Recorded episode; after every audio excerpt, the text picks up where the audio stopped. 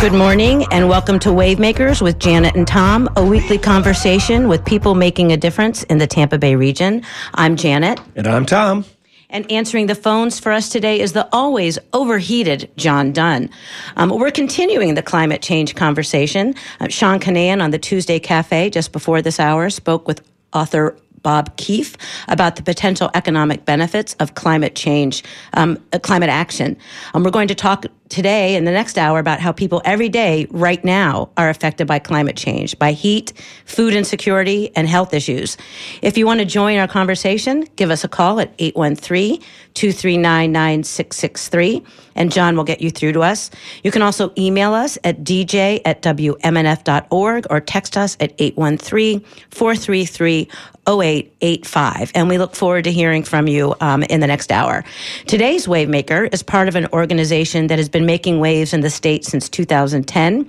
Betty Jean Germain is program director with the Tampa office of the CLEO Institute. CLEO stands for Climate Leadership Engagement Opportunities.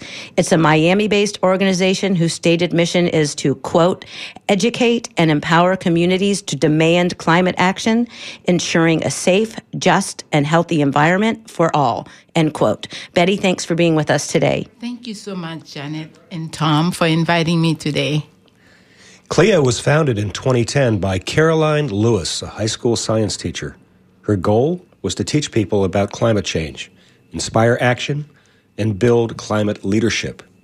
In the past year alone, the organization has worked with local governments in Tampa, Miami, and Tallahassee to draft and implement equitable climate action plans. They've negotiated with power companies to include safety nets for vulnerable customers facing disconnections during extreme temperatures. And they've implemented a $5 million pilot to deploy electric school buses, solar panels, and battery storage at public schools that serve as emergency shelters for low income communities. CLEO has been in Miami since 2010, but they opened an office in Tampa a year ago. And Betty, that's where you come in. That's it. So tell us a little about the history of CLEO. Sure, I'm more than happy to talk about CLEO. I feel that they are making a great difference in um, not only as an advocacy leader, but also in, um, you know, with underserved communities. So basically, we can say that Cleo leads, educate, and advocate. So how does it do that, right? Cleo offers several programs like the Cleo Speakers Network, which is a program um, that help others speak confidently about um, the science, impact, and solutions of climate change. It's, it is mostly done virtually. We have the Climate Resilience School, which um, teaches students to become resilient and articulate about civic engagement. So, this school, um, these students become young adults. So, we have tra- we transition to the Gen Cleo Youth Network, and it is a statewide network for high schooler and college students. And we do have a chapter here in Tampa. So the, we're developing climate leaders in their communities. So climate justice, which is pretty much what we are addressing here in Tampa, mm-hmm. um, under the community resilience, started under Caroline's um, leadership in Miami to bring awareness to underserved communities which are affected by climate change. So I would like to talk about Caroline Lewis because I feel that her background is super impressive. She's very interesting. Yeah, I, have researched her a little bit um, online, and she's just really dynamic and has been recognized inter, uh, na- recognized nationally for her work as a leader in climate advocacy. That is correct. Yeah. So in 2013, she was nationally recognized as the White House Resilient Champion of Change. Mm-hmm. And in 2017, she was featured. Um, she was a featured speaker at the Miami March of Science. In 2018, she was named by Time Magazine as one of the 31 individuals making a difference. In 2019, she was also featured in the National Geographic's documentary from Paris to Pittsburgh. Mm-hmm. So Caroline is all over the place for She's sure. making waves, that's for sure. It's definitely making waves. And then you're but she's a, a, science teacher. So you, are talking about education, and they have webinars, they have a speakers bureau, they have kids programs, they have trainings. They develop help teachers develop curriculum on climate change. So they're really about educating people about climate change, and then turning them into uh, encouraging people to to demand action, to demand that their elected leaders act in a way, right? So mm-hmm. that we're not just wringing our hands. And I, I want to, there was, a, I'm going to, throughout the course of this hour, read a couple stats from people. Um, and we're gonna we're gonna talk a little bit more about this later. But um, this, there was a Yale University study. They surveyed people between April and May of 2022, and in this study, um, they said um, more than half of Americans, 56 percent, understand that global warming is mostly human caused. About one in three think it's due mostly to natural changes in the environment. Um, and a majority of Americans, 64%, say they are at least somewhat worried about global warming. Three in 10 say they are very worried. So people are becoming concerned about it. Um, now, is that happening in the communities that Cleo is working with? People are concerned. Are they aware of it and they don't know what to do, or what are you guys seeing? So basically, we've been working in this space for over a year in Tampa. Mm-hmm. And what we are realizing is that people do believe that there's a change happening in climate. How do they address it is something else. So, what we do in our listening session is one, educate them as to the sign of climate change because a lot of time it takes a little bit of um, practice, mm-hmm. uh, learning to connect the dot in terms of how climate change can affect our day to day. So we go over a climate change presentation with them so they have an idea and then we open the floor to around like a roundtable discussion as to what is going on in their community, how do they experience the day to day, and turn it into, you know, and talk to them. Um, Put turn it into action. Into action, yeah. right? There's a Cleo did an interesting um, exhibit, um, I think it was in 2020, where they had statues made of wax that they put in um, places in Tallahassee, Orlando, and Tampa, and they were um, designed to melt, start melting at 90 degrees, so that you could see this is this is the effect of the heat. This is the effect of of, of climate change. Um, and one of them, those statues, is actually at Zoo Tampa here in Tampa. So um, Cleo is that was a a an awareness campaign, but that's the idea of the kind of work that Cleo is doing. In addition to, as um, Betty is telling us, having the webinars and the speakers bureaus and and trying to engage kids to teach them and let them know um, what kind of climate action to to demand. And we're going to talk a little bit more um, later in the hour about the very um, specifics of of what's going on. I want to um, play a. But point being is that people are worried about climate change. But what we're seeing is that we're feeling it now. This is not something that's way off in the future that we're as 100 years from now. This is something that has happened in, in 2022. And um, this Sunday on Meet the Press, um, Chuck Todd talked a little bit about what the last week has been like in terms of climate change, what the, the, the weather has been like all around all around the world. Um, and let's play that clip. Good Sunday morning. And if you're waking up to another hot, sweaty day, you're not alone. Over the past seven days, there have been 359 daily high temperature records set across this country. And across the Atlantic, Europe is burning up as well. More than 1,700 people died in Portugal and Spain alone in this current heat wave that they're experiencing. In his 2006 documentary film, An Inconvenient Truth, former Vice President Al Gore warned that we were going to experience rising temperatures, melting glaciers, drying lakes, more wildfires, and stronger storms over the next 20 or 30 years. Well, guess what? In the 16 years since that film debuted, we've seen rising temperatures, melting glaciers, drying lakes, more wildfires in more states in this country, and yes, stronger storms. We've experienced a lot of that in the last 10 days alone. So, despite all of the evidence staring us in the face like a hot sun, the United States remains a reluctant soldier in the fight against global warming. Just this month, Democrat Joe Manchin punted again on what was left of President Biden's climate bill, which was already opposed by all 50 Senate Republicans. That was Chuck Todd talking on Meet the Press on Sunday. Um, if you're just tuning in, you're listening to Wavemakers on WMNF, and we're here with um, Betty Jean Germain of um, the Tampa office of CLEO, the uh, what stands for the Climate Leadership um, Engagement Opportunities, and they're a Miami-based organization whose mission is to educate people about climate um, change and d- uh, encourage them, inspire them to demand action. If you want to um, join the conversation, call us 813 239 9663 or send us an email at dj at wmnf.org and tell us, I want to know. Are you feeling the effects of climate change? Are you hot? Are you super hot right now? Because I am. Does it feel hotter to you now than it did 10 years ago when you were living in Florida? Um, it feels that way to me, that's for sure.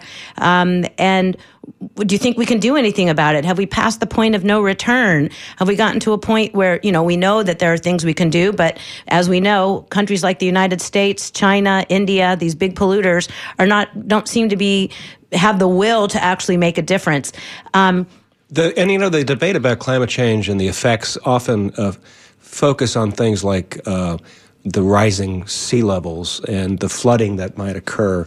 But we're already, as Janet said, experiencing the effects of climate change because I, I, imagine that that statue at the zoo is starting to melt because it was 90, it was 91 degrees yesterday, and uh, so the reality is we are dealing with the effects of climate change right now.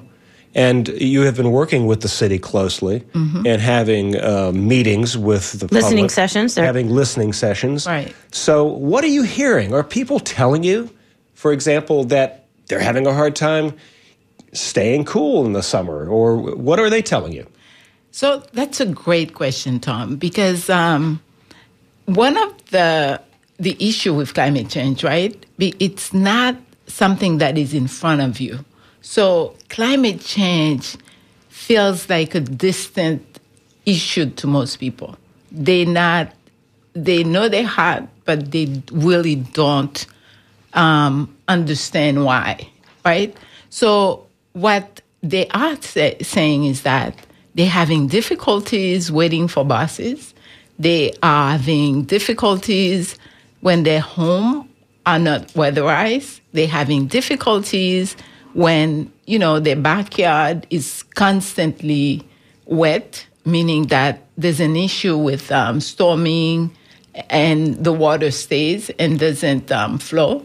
They're having difficulties in terms of um, trees, right? Um, when they go out, it's hard for them to um, breathe and mm-hmm. respiratory issues. So they know that they're feeling something, but a lot of time it's so hard for them to connect the dot with climate change. So that's where we come in because Cleo is a fierce, as you can tell, with Caroline's um, background, and now with our new executive director Yoca, they fierce they're very fierce in addressing the situation and to bring about um, results. And so, you're also focused on equity right. and, and justice mm-hmm. because so many of the effects uh, target people who are perhaps don't have the means to cope with the uh, climate change, the effects of climate change. And what can uh, governments like the city of Tampa, Miami, Orlando, the other cities you're working in, Tallahassee, the legislature, what can they do to help this issue? That's right. So I mean, very proud of the city because they took the initiative and they brought us on. City of Tampa. So you're working with the city of Tampa. For sure. Yeah. So what they did, they um, wanted to implement, um, put together a plan, right? Um, climate action and equity plan. So I'm working with another consulting group applied sciences to work on the action part of it, and the Cleo Cleo Institute is working on the equity part. Why is it, it why is it important to us? It's because a lot of time plans are put in place, but yet we um, the underserved communities do not have a voice to share their challenges and tell us what they would like to see. So um, what Cleo does is really become the liaison between the city and the underserved community. So, like what you're talking about is that you have people maybe in underserved communities who are out there at the bus stop. It's super hot. They're miserable. They don't really understand this is a climate change issue. You want to stop suffering this way. You need to hold your elected officials accountable and ask, demand change. That is correct, right? Yeah. Having canopies out there, um, the maybe having the buses run more frequently than once an hour. Most definitely would be a great change for that. yeah. that would help. But and and good adequate shelters. Yes, it's all about you know. Like I said, are we past the point of no return? Maybe we are. We we know we have the tools to to perhaps slow climate change, but but we don't seem to have the will to to implement those tools. So therefore, how do we live with this changing environment and things like the the bus shelters or the I think Cleo is weatherization working, home program, weatherization making sure that it is effective. It is um, communicating to these individual that this program is ready for them, right? Because in some states, let's face it, air conditioning is seen as somewhat of a luxury. Mm-hmm. In Florida, though, mm-hmm. not so much a luxury. It's it's a for some people it could be uh, life or death. It could get so hot for sure. And what's we what we also seeing is that a lot of time the electric bill is so high that um, folks have to choose between paying the electric bill and buy food, right? Mm-hmm. Which one do we target? Right. And we have seen rental, you know, skyrocketed mm-hmm um, in the past year, two years, right? Yeah. After the pandemic. So this is an added challenge to the issues that they are confronting. We've got a couple um, folks on the line here who want to um, join the conversation. So I'm going to, um, Chris, Chris um, in Clearwater, you're on the line. What's on your mind? Yeah, uh, I uh, wanted to point out that there are other greenhouse gases that industry puts out. And if you look at the EPA's website, uh, they have a page entitled Overview of Greenhouse Gases. And uh, they do not list water vapor at all, which uh, surprises me, which is the most impactful one. Though they do, of course, show carbon dioxide, methane, nitrous oxide, and the most impactful one is fluorinated gases, which industry puts out. And I think that the press, the media, the slave stream media, as I call them, hmm. doesn't want to mention the fluorinated gases because they are the most impactful, and the you know big industry like uh, phosphate mining puts them out. Uh, and the you know the EPA and the Florida Department of Environmental Protection does not monitor them. Yeah, Chris, question for you. I got a question for you. You, how long have you lived in Clearwater? Um, I think about since 2010, but I've lived in Pinellas since I was two years old. Oh, okay. So, have do you think the have you do you feel like you're experiencing climate change? You're somebody who's lived in Florida a long time. Is it does it does it feel hotter in the summer and even hotter in the winter? I mean, I remember having super cold winters when I first moved down here. I feel like we don't have them at all anymore. What's your experience, Chris? Oh, I can't say I exercise all the time, but uh, you know, I want to point out that uh, whether you believe in climate change or not, we should all unite under the fact that the most toxic greenhouse gas, according to the EPA, which are fluorinated gases, the most impactful are the most toxic. The only one that's synthetic, the, they're the, the most lasting, meaning they don't break down as, as fast. And even though they're only 3% of greenhouse gases, according to the EPA, compared to carbon dioxide, 81% of greenhouse gases, well, carbon dioxide has a global warming potential, the EPA says, of one. Fluorinated gases are in the thousands, tens of thousands. So that's something that I think we should all unite on, and uh, who other than big industry doesn't want us to talk about it. No, that's right. There's definitely um, that we got to we got to take some major action. But Chris, I, have thought that for a while. That even if you don't believe that humans are affecting the climate, that the things that are being recommended would make our environment cleaner. Anyway, so, right. Anyway, so why not just do that for that reason? Yeah.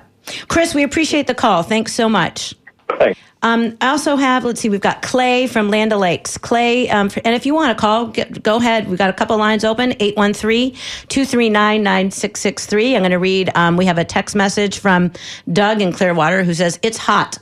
Hurricanes might be wicked here soon. I think you are right, Doug. And he says he appreciates the locally produced news. Um, Clay, Clay in Land O'Lakes, you're on the line. What's on your mind? Well, thank you for taking my call, and thank you to your guest for all the hard work she's been doing and trying to uh, make people aware. But uh, you know, one of the things that that bothers me is people don't realize how effective the Republicans and the right wing is at messaging and um, putting a label on things. And one of the labels we keep misusing is climate change. It is not climate change. It's climate crisis. I agree. And you need to start saying climate crisis. Mm-hmm. Stop the climate change. The world's on fire. We have mega storms. We have, uh, you know, uh, temperatures that are killing people now. Uh, we're in big trouble, and we're talking about it like it's just oh, it's climate change. It doesn't. It doesn't give the kind of authority Right. to the whole issue by calling it climate change. You are correct. And I, uh, for the rest of the show, I'm going to call it climate crisis. 100%. I hope Cleo will do the same. Well, Cleo, actually, it, Clay, interesting that you say that because a, a lot of it is Cleo is about communication and messaging and teaching people how to talk about the climate crisis, teach people how to demand action. So you're you're right on point there about communication and and how do we talk about it? How do we talk about the climate crisis? I really appreciate your insight. Thanks, Clay. All right, peace be upon you all. Oh, question for you though. I want to ask you this: How long have you lived um, in uh, in uh, Florida? I'm a native Floridian. I'm a native Tampian. Uh, I've lived here my entire life. I'm 67 years old, and I've lived living the last 33 years without air conditioning. Wow! And do you do you have an attic fan? How do you survive? I have fans, but not an attic fan. I used to have a nice attic fan that, that worked out well, but that went bad and couldn't afford to replace it. But yeah, I use fans and cold showers. I have a well. a nice Clay. cold shower from a well. So, Clay, I would like to um, clear something. We do use climate crisis and climate change interchangeably. So, yes, I agree with you. climate With you. crisis? Do you, in the time you've lived here, Clay, do you think have you seen the weather change? Do you feel like you're experiencing the effects of the climate crisis? Actually, I tell you that one of the reasons that Florida's being flooded with people now is we've had some of the mildest um, reactions to uh, the climate crisis of any state. I think it's not. I, I remember times when it's been uh, worse, and I remember times when we've had mild winters um, where we didn't get the kind of cold that we wanted. I love it when it gets cold. But um, you know, I wouldn't say it's as bad as I expected. I expected it to be much worse. We haven't seen hundred degree temperatures. We haven't seen, um, you know, the, the kind Well, of. we, we have like the sunny day flooding in Miami. That's happening already. Well, the sunny day flooding is actually high tide flooding, and what's happening is we, you know, that's one of the things that, that we seem to ignore. That this sea level rise has already occurred. Exactly. We have high tide flooding, and we're putting in baffle systems throughout St. Petersburg and all over into the stormwater systems to keep that water from backing up in there. So isn't that telling you that you're already feeling the effects of it, perhaps, or you're you're saying that that I mean, you know, I'm on. I'm on high. I'm on high ground. Right. so I'm not. you hold on to that property. That's gaining in value every minute. Being on high ground. They- I'm not really concerned about that. I'm more concerned about the kind of environment that we're leaving or not leaving. You know, we're lo- we've al- almost lost all the um, uh, monarch butterflies that uh, do the um, uh, migration. yep. And one of the stopover points was here in Florida. And the reason that we're losing them is habitat loss. Right. Because in Florida, we don't seem to be able to think of anything other than turning everything into concrete and asphalt. Yep. And that's That's that's whole uh, that's all part of how do you take the action to address the crisis. Thanks for the call, Clay. I want to take another call. Appreciate it very much. If you want to weigh in, give us a call 813-239-9663 and I want to know do you have you been feeling the effects of climate change? According to this Yale study, um, about half of Americans, 48%, think people in the United States are being harmed harmed by global warming right now. And 4 in 10, 43%, say they personally have experienced the effects of global warming. Um, uh, more than 1 in 10 Americans have considered moving to avoid the impacts of global warming. Um, DeAndre um, from Brandon is uh, on the line. Brian, uh, DeAndre from Brandon, he's, he wants to talk about changes he's seen in his life in Florida. Tell us, um, you're on the line, um, DeAndre. What's on your mind? Hey, hello. Like I'm a rideshare driver right now, um, but about ten years ago, I was just like a straight up uh, pedestrian. And thank you for you guys hosting this, and thank you, uh, staff at Cleo, for coming in. Thank you very much. And thanks for Um, listening. No problem, absolutely. Um, so, uh, like I said, I was a pedestrian up until about ten years ago, I was in the marching band. I caught the HARTline buses, and I worked in construction, you know, through labor pools, and then I worked at you know patio bars. And yeah, there's been a change. All of a sudden, you know, we experienced uh, uh, later uh, falls, uh, later winters, uh, warmer Mm-hmm. springs. I remember, and I can't recall. I have to look it up, but like there was a date, and uh, I think it was uh, a February where we were reaching upwards inland of near 100 degrees. It was either a May or a February, but it was terribly um, unseasonal.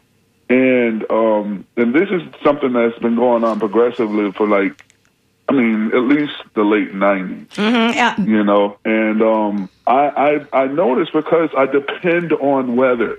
Like I feel like my body had got attuned with Tampa, downtown Tampa, Temple Terrace weather. You know what I'm saying? After all those experiences, and I would feel it being off because I would expect the the drop in humidity, the drop in dew points, and like you know the bug you know, the bug issue being sustained, especially living near the river and being, you know, uh, an inland fisherman. You know what I'm saying? A kid, don't get me wrong, but still I was fishing.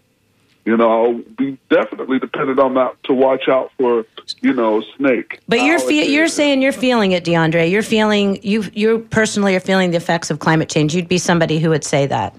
Oh, absolutely. And Yeah. then one last thing, I think one observation that everybody needs to chill and look and like really examine and ask themselves why we haven't heard from meteorologists about is why in the heck during the shutdowns did Texas freeze? Yeah. DeAndre, thank you um, for your question. I completely agree with you. And that is why the Cleo Institute is steadfast in addressing this issue, especially with the underserved communities. We feel that it, they get the hard part of it because they ha- really have not um, created or they um, are feeling the heat, but at the same time, what have they done, you know, to the environment, for say? So Yeah. we Oh have to compare. Yep. Thanks for the call, DeAndre. Absolutely. You guys, thank you. Um, uh, Let's reintroduce our guest. Betty Jean Germain is Program Director for the Tampa office of CLEO Institute of Florida Climate Crisis Education and Advocacy Organization. You're listening to community sponsored, commercial free radio. We're powered by volunteers like me and listeners like you who support the station. You can show your support by going to WMNF.org and hitting the tip jar to make a donation. and again, our, our guest today is um, Betty Jean Germain. She's a program director with the Cleo Institute. It's really program manager. My program director will not be too happy. Program Oh, manager. Manager, that's Okay. right. Um, Our fault, not Betty's. We were talking about, um, we have a, I want to read this text message that we got from Amy in St. Pete who says, many thank yous to the last caller. I think that was Chuck that was edu- trying to educate us about chlorides in the water. That was a couple callers ago. Um, and everyone should listen better, Amy said. So she liked what he had to say about the chlorides in the water. Um, Al Gore was on the um, uh, Meet the Press with um, Chuck Todd, and, and I want to play what he had to say because it's um, relevant to our conversation today. But the idea of you climate change and making it the issue, would you like to see more presidential candidates do it? Absolutely. Public sentiment is changing very dramatically, but we need more grassroots action on the part of Americans, not only in the uh, upcoming congressional races and the presidential race in 2024, but in the local races and in the state elections a- as well. We, the people, have to solve this, and we have to uh, instruct those who are in positions of leadership to start doing the right thing. Our survival as a, a species may depend upon it. And a couple things there that he said that I thought were interesting. One, when he says our survival as a species depends on this, and I, I, I, I like that he's not saying we're destroying the planet. And Betty and I were just talking about this before the show that we're not destroying the planet. The planet's going to be fine. For sure. What we're doing, The planet is going to spit us out. right? what we're doing is destroying our habitat. Um, and then he talks about the importance of the local um, local activism. And that's what you guys are doing. You've done a series of listening sessions. You're working with the city, but you've done four listening sessions so far Right. to hear directly from people. And you have another one coming up in the fall. Right. You'll have we have um, town halls happening in the fall. So what we are doing is really selecting community leaders, inviting them to face the elected officials and directly address the issues, um, the themes that have been coming up over and over during the listening sessions. And what we're talking about, we're talking about the weatherization program. We're talking about transportation, their health, the food, um, you know, issues, insecurity that is Right. happening, um, the storming, the all these issues that um, Tampanians are addressing. So we'll have communities, um, community leaders express these, and then asking these leaders what are some, what are, what are some um, actions when will should they expect um, to see some of these issues uh, addressed? Meaning, will it be a, a short short term or will it be a long term result? And what should they be um, looking for? So we are taking this to the to the next level, which is more like advocacy work, because as you see, CLEO is all about advocacy and really inviting people to come in, eh, which um, we will let you guys know in the future as to the date of this town hall. So um, you can come in, share your information, and really follow up with um, this with this conversation. Yes. And you know, the I wanted to go back to a point, Janet, you made earlier. We're very focused because it's so hot right now on the high temperatures that we're experiencing in the summer. But as you pointed out, we're not seeing the kind of cold weather that we used to see during the winter. We had a very mild uh, winter this past year, and uh, I'm been around for a long time, so I still remember the freezes of 1983 and 1985 that wiped, virtually wiped out the citrus industry in the northern stretches of central Florida. And that citrus industry started moving south. I remember working for the Orlando Sentinel, ended up going to LaBelle to do a story about how they were moving citrus groves that far south because of all the freezes. And we have not been seeing those Well, of we had um, we had um, Gary Wishnatzki on from Yes. Wish Farms a couple weeks ago, and he was saying how they don't have to worry about freezes with the strawberries anymore. We can all remember seeing TV uh, images of the strawberry farmers putting uh, water on their berries uh, so that ice would form around them and protect them, and you hardly ever see that anymore.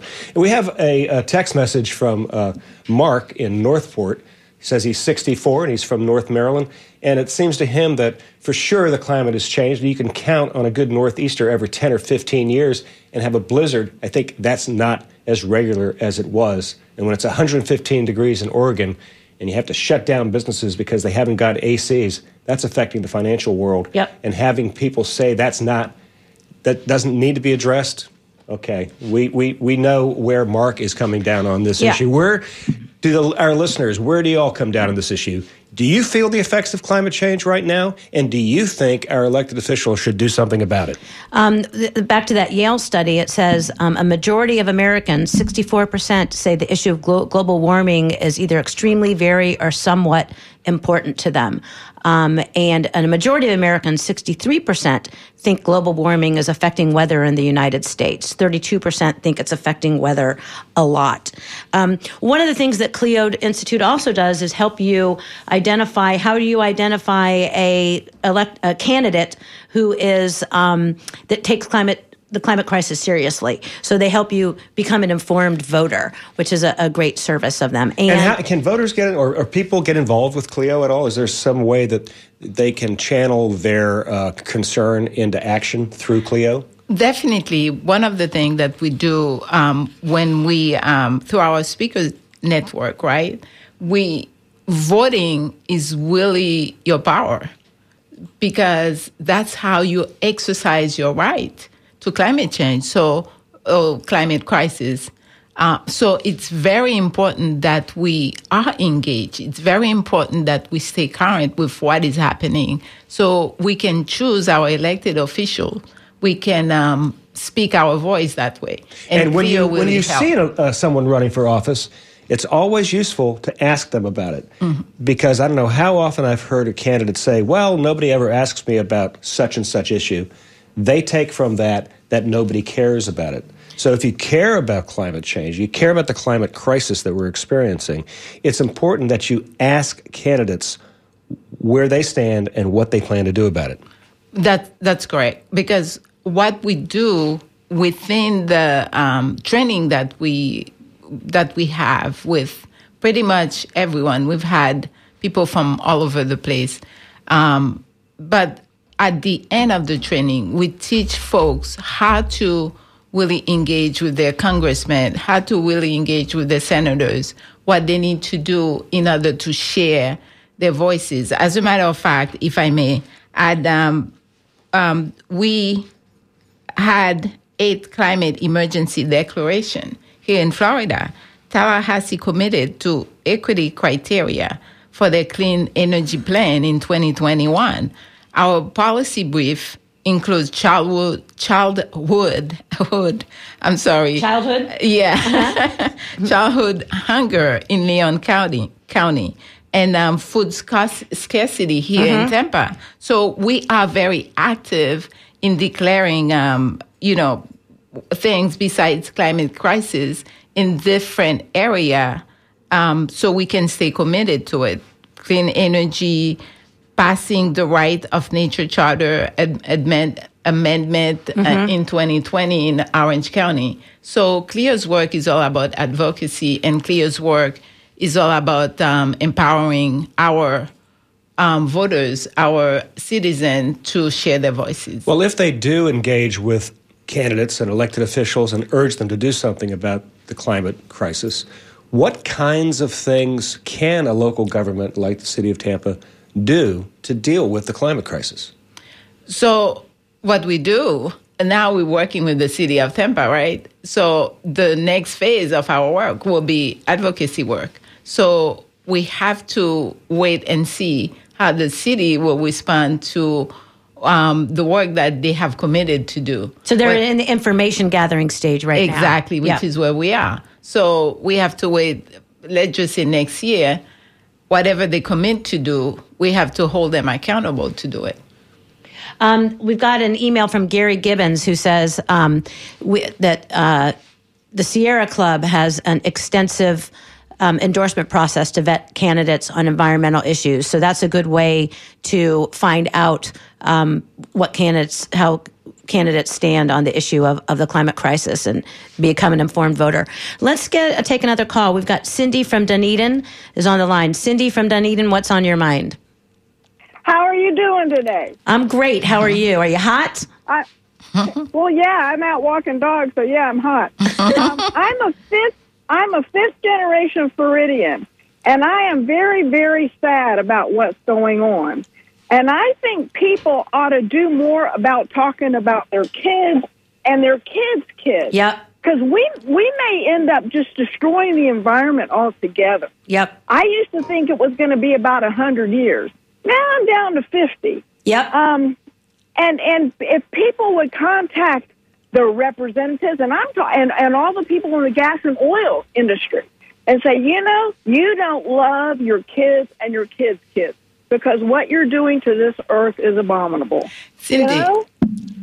I'd like to say that we are really destroying ourselves and not the environment. We're our habitat. We're destroying Yes, the our- environment that is hospitable to human beings. That's is what correct. we're doing. Yeah. Which you're right, but your Cindy. point is correct. The young folks are the ones who are going to have to bear the burden sure. that us old folks are not fixing. Right. I think Yeah. about how much I feel the weather has changed. Um, back to our friend from Maryland who emailed us. He said that he remembers when the Chesapeake Bay would um, freeze enough that you could actually drive a car across it, and that has not happened in a very long time. Um, so the weather is changing. And Cindy, yeah, I think about that all the time. Like, what kind of world is my grandchild going to live in? Are they going to live in? It's going to be such a hellscape. And there's sometimes when I'm outside, you know, I don't like complaining about the heat because I grew up in Ohio and I never really liked the cold, but. And I'm not saying I'm complaining, but I am observing that it is really, really hot. And it's scary when you think, what if I didn't have water and air conditioning? You know, it would be horrible. Cindy, what were you going to say? You shouldn't complain about it. You should do something about it, you know? Right. Um, complaining doesn't do any good because a bunch of people complain. But how many people actually write people who were involved? And and I think worldwide we need to do this because we're not the only nation that's doing it. That's right. Yep. Thank you for the call. Appreciate it, Cindy. Okay, take it easy. Um, you're listening to Wavemakers on WMNF in Tampa um, with uh, Janet and Tom, and our guest today is Betty Jean Germain, who is a program manager right. with the um, Tampa office of the CLEO Institute. Let's take a break for a moment um, and uh, do a promotion for your favorite radio station. Family, it's your resident chef, Big Eddie G, inviting you to the Soul Kitchen. Me and my assistant chef, Mr. White Pepper David Bryant, serve up the best of R&B and soul music with a pinch of hip hop and jazz and a dash of fun. So stop by Friday nights from 8 to 10 p.m. Bring your appetite, as the kitchen will sure enough fill you up right. Here, only on 88.5 WMNF. And we're back. This is um, Wave Makers and WMNF with Janet and Tom, and we're talking about the climate crisis and um, how it is affecting us today in th- this very moment. Uh, if you'd like to join the conversation, you give us a call at 813 239 9663. You can also email us at dj at wmnf.org or text us at 813 433 0885. We are getting a lot of calls today because this issue affects all of us. You have anything to say? Please email us, text us, or give us a call. And let us know are you feeling, do you believe you are actually feeling the effects of climate change? Let's talk a little bit more, move on to focusing a little bit more about equity. I've got a, um, uh, what, what we mean when we talk about climate equity and climate justice. So, one of the things that is interesting is sea level rise. So, we're talking a little bit about uh, heat, but sea level rise. It used to be that rich people were wanting to live on the beach. They wanted to be on the water, and then we would have the black and brown people and the under uh, uh, underrepresented people, underserved people living on higher ground. And now that higher ground, I was kind of joking with um, our friend from Clearwater who called, but the higher ground is now becoming more valuable, and that's where it's going to turn the other way. We're going to have a, a different kind of of um, of inequity and where people are living. It'll be people living in the swamplands with the mosquitoes and stuff, and that higher ground is actually going to become the desirable property. Um, let's see. We've got um, Tom in St. Pete is on the line. Um, Tom in St. Pete, uh, you're on the air. What's on your mind? I'm trying to get you on there. There we go. Tom in St. Pete. Uh, yes. You're on the line. What's on your mind? Well, we were talking about our grandchildren, and uh, I know that when my grandchildren come of age, that Florida is still going to be here, but it's only going to be a hundred miles long and ten miles wide. Hmm. Interesting. Um, so, you know, grab a beach house now, but you may want to do it, you know. buy it in Orlando. well, there was a time when actually interesting, you know, and, and this, and, uh, Florida was the peninsula was mass. I mean, climate change, sea level rise has been happening for thousands of years. Um, because yeah. there was a time when the Florida peninsula was much, much, much, much bigger than it was, and it did. We were not. There were not any. Nobody was driving any. Um, you know, gas powered cars or anything. Right. Yeah. Um, thanks for the call, Tom. I appreciate it. Another issue that a lot of people don't think about, uh, Janet, is uh, the uh, link between climate change and gentrification. Right. So, uh, Betty, you want to talk about that? Yes. That is one thing that we are seeing a lot. Climate gentrification is the fact, and you mentioned it, Janet, um, that um, a lot of builders they move to existing communities where these underserved communities um, live and they start building, um, whether it's new houses, whether it's um, condos or apartment. And what what is happening is that um, people on fixed income cannot afford the new apartments that they have.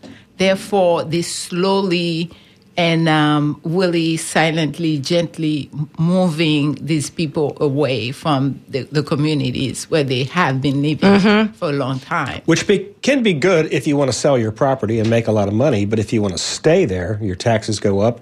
And if you're a renter, your rent goes up. So that can prove to be very difficult. It, well, 100%. But yet, um, a lot of these people just like we had a, um, we had a workshop two weeks ago with the National um, Institute.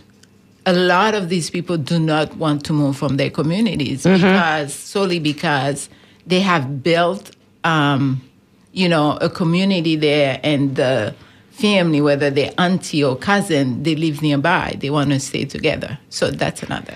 Um, we got an email from Bob Keefe, who was just the uh, guest on Sean's show right before us, and he says, um, "FYI, we're all feeling the impacts of climate change, and remember, we're also paying more for it too. Um, in the past five years, we've had the three most expensive wildfires: the Camp Fire, Tubbs Fire, the Woolsey Fire, all of which cost billions of dollars to address. The four most expensive hurricanes after Katrina." three of them in 2017 and one in 2021.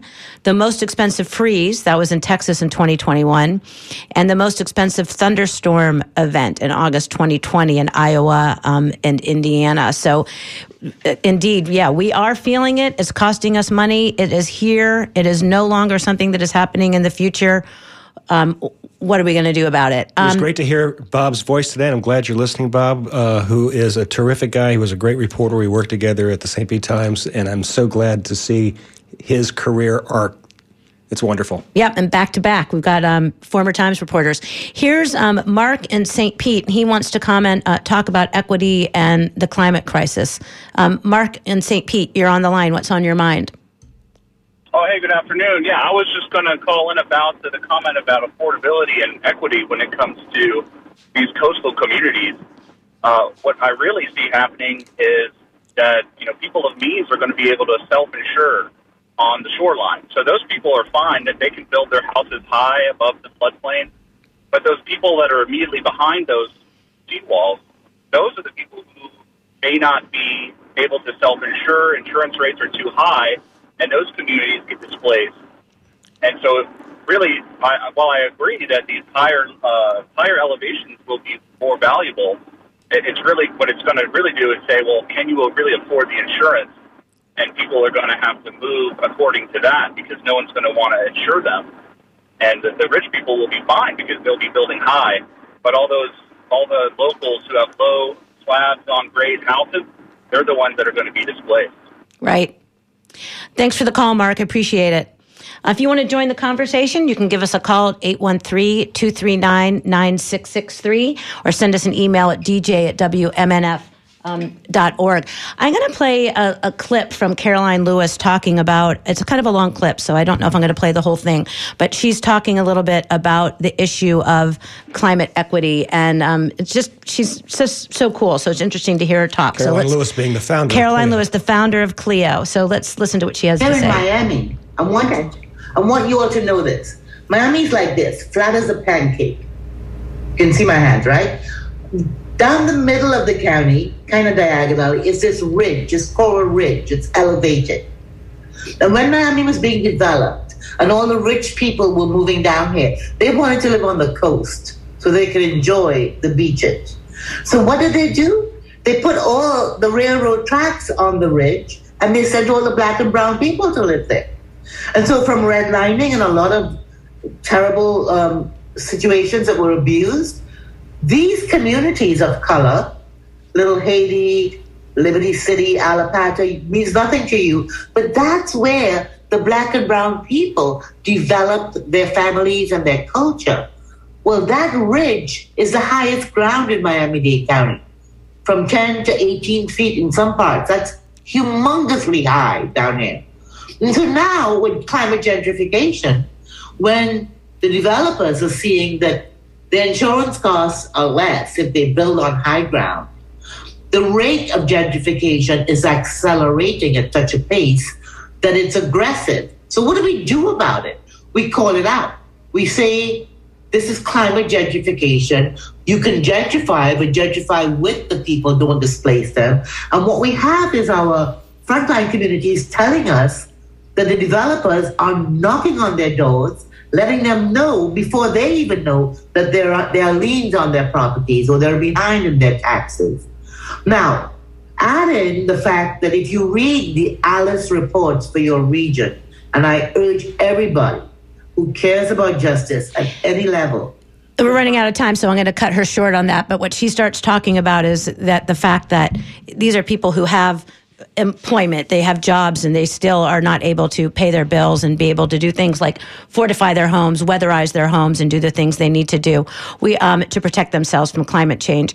We have um, an email um, from Bev who says, um, talking about how we're talking about um, the Earth becoming uninhabitable. Developers rule Florida. Bev says they cut down trees to build huge houses or shopping malls. I grew up in Tampa with no AC in home or school until high school, which was built in 1977. We have made our beautiful, unique state uninhabitable without air conditioning. Um, and, and that's true. You know, you think about um, we've got people living in tents in East Tampa. Those are people who are subjected to the elements. They, they are, there is they cannot afford to find a place for them to live comfortably. And I know people don't like hearing about this, but a lot of our prisons in Florida do not have air conditioning. I don't think any of our prisons. In I Florida. think there's one. Is there? There one? might be one. that sounds like cruel and unusual. But nonetheless, how uh, uh, you know, still treating people like human beings. They they you know we might need to have to air condition those because they may not be able to survive living in in that. People die from the heat. Um, I, I, believe I'm not 100 percent sure this is true, but somebody um, I had heard that yesterday when I was researching this that you're not required to put air conditioning in public housing, although you are required to put heat in it up north. But in Florida, you're not, or in the south, you're not required to put air conditioning in it. Maybe we need to require that because you can't, you get to the point where you cannot live. You know, people yeah. will die from heat. So sad. So sad for Will because um, a lot of time we see money, but where do these people go? They go into areas where you're talking about landfill, landmines, you know, places that will affect their health, and they have no idea that this is where they will be building their new home. So I'm seeing it done. We have Sulphur Spring, for example. It's an area that has a lot of challenges, but yet we're slowly seeing it being developed, mm-hmm. right? So these people are, you know, they are moving away um, of these their communities. So this is happening, and um, and when the other thing, when you talk about climate justice, um, hurricanes, somebody said we're going to have worse hurricanes in Florida probably. And yes, that's probably true. Eventually we will have worse storms. There are people who are not able to, when they say, go ahead and get yourself ready for the hurricane, how do they protect themselves? They may not have the means to protect themselves. They and then if the hurricane does hit and all of a sudden they're without power and they can't work for a couple weeks, they're not making any money. How do they make ends meet? And it just to use a weather term, it snowballs. valid point. Um, and if I may add, Janet, we're talking about these communities. Some people, most people don't have cars, and the communication is poor. Mm-hmm. They don't even know that it's happening. They don't even know where to go. Emergency preparedness may be a good plan for the city, but if it's not reaching the um, the underserved communities what good it is, right? So that's right. We have many challenges that we need to address right now. We have many challenges, and um, CLEO Institute is an organization that is trying to address those challenges. And specifically, we've got a, a new chapter. CLEO's been around for since for 12 years um, and in Tampa for about a year and working with the city of Tampa to make sure that the climate action plan that the city of Tampa is developing will be um, an equitable plan. And how can people get involved with CLEO if they want? Sure. Please, um, Betty Germain at cleoinstitute.org. Please email us my number is 321 578 2001. And um, thanks um, for being with us, Betty. We appreciate it very much. It was a great conversation. Thanks to all of our callers. Thanks to all of our listeners.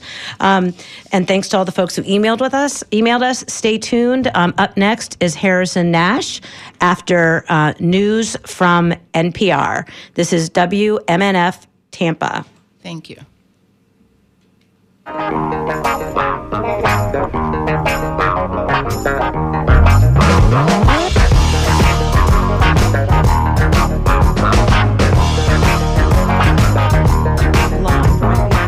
Washington. I'm Lakshmi Singh. Former Vice President Mike Pence is in Washington, D.C., rolling out what he's calling his freedom agenda. NPR's Tamara Keith reports this afternoon, former President Donald Trump will also be in Washington for the first time since he left the White